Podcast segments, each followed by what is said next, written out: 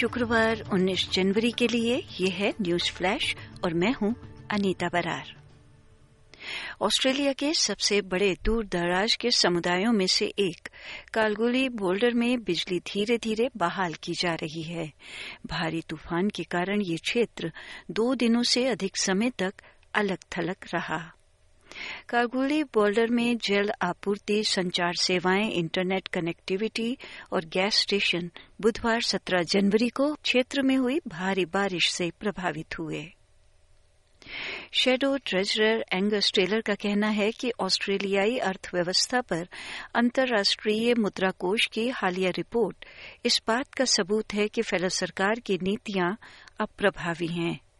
अंतर्राष्ट्रीय मुद्रा कोष यानी आईएमएफ ने ऑस्ट्रेलियाई अर्थव्यवस्था पर अपनी नवीनतम रिपोर्ट जारी की है, जिसमें आने वाले वर्ष के लिए विकास में थोड़ी गिरावट की भविष्यवाणी की गई है।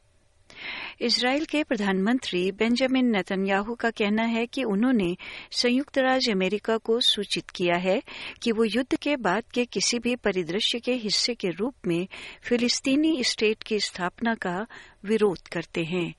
इस घोषणा ने गाजा के हमास सैन्य समूह के खिलाफ इसराइल के युद्ध में तीन महीने के करीबी सहयोगियों के बीच उभरे गहरे विभाजन को उजागर कर दिया है। विपक्ष के गृह मामलों के प्रवक्ता का कहना है कि पाँच साल से चीनी हिरासत में रखे गए ऑस्ट्रेलियाई नागरिक की रिहाई सुनिश्चित करने के लिए और अधिक प्रयास किए जाने की आवश्यकता है। आज तक यानी 19 जनवरी तक डॉक्टर यंग हैंगजून को गिरफ़्तार हुए पाँच साल हो गए हैं। उनके मुकदमे को ढाई साल हो गए हैं और उनकी किडनी में एक सिस्ट पाए जाने के छह महीने हो गए हैं। हौथी विद्रोहियों ने लाल सागर में एक अमरीकी मालवाहक जहाज़ पर हमला करने का दावा किया है। हौथी सैन्य प्रवक्ता ब्रिगेडियर याया सारी के अनुसार विद्रोही नौसैनिक बलों द्वारा चैम रेंजर टैंकर पर गुरुवार 18 जनवरी रात को मिसाइल हमला किया गया था। वैज्ञानिकों का कहना है कि यूरोप के मार्स एक्सप्रेस ऑर्बिटर को लाल ग्रह की सतह के नीचे बर्फ़ का विशाल जल भंडार मिला होगा। विशेषज्ञों का कहना है कि अगर पिघलाया जाए तो पानी पूरे मंगल ग्रह को लगभग दो मीटर गहरे पानी की परत से ढक सकता है।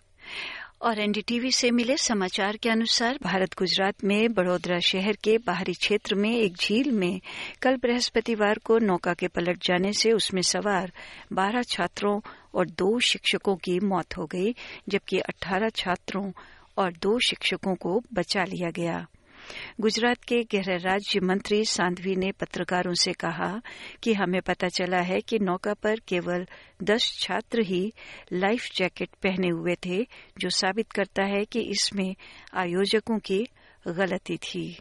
उन्होंने बताया कि एक प्राथमिकी दर्ज की गई है और दो लोगों को गिरफ़्तार किया गया है।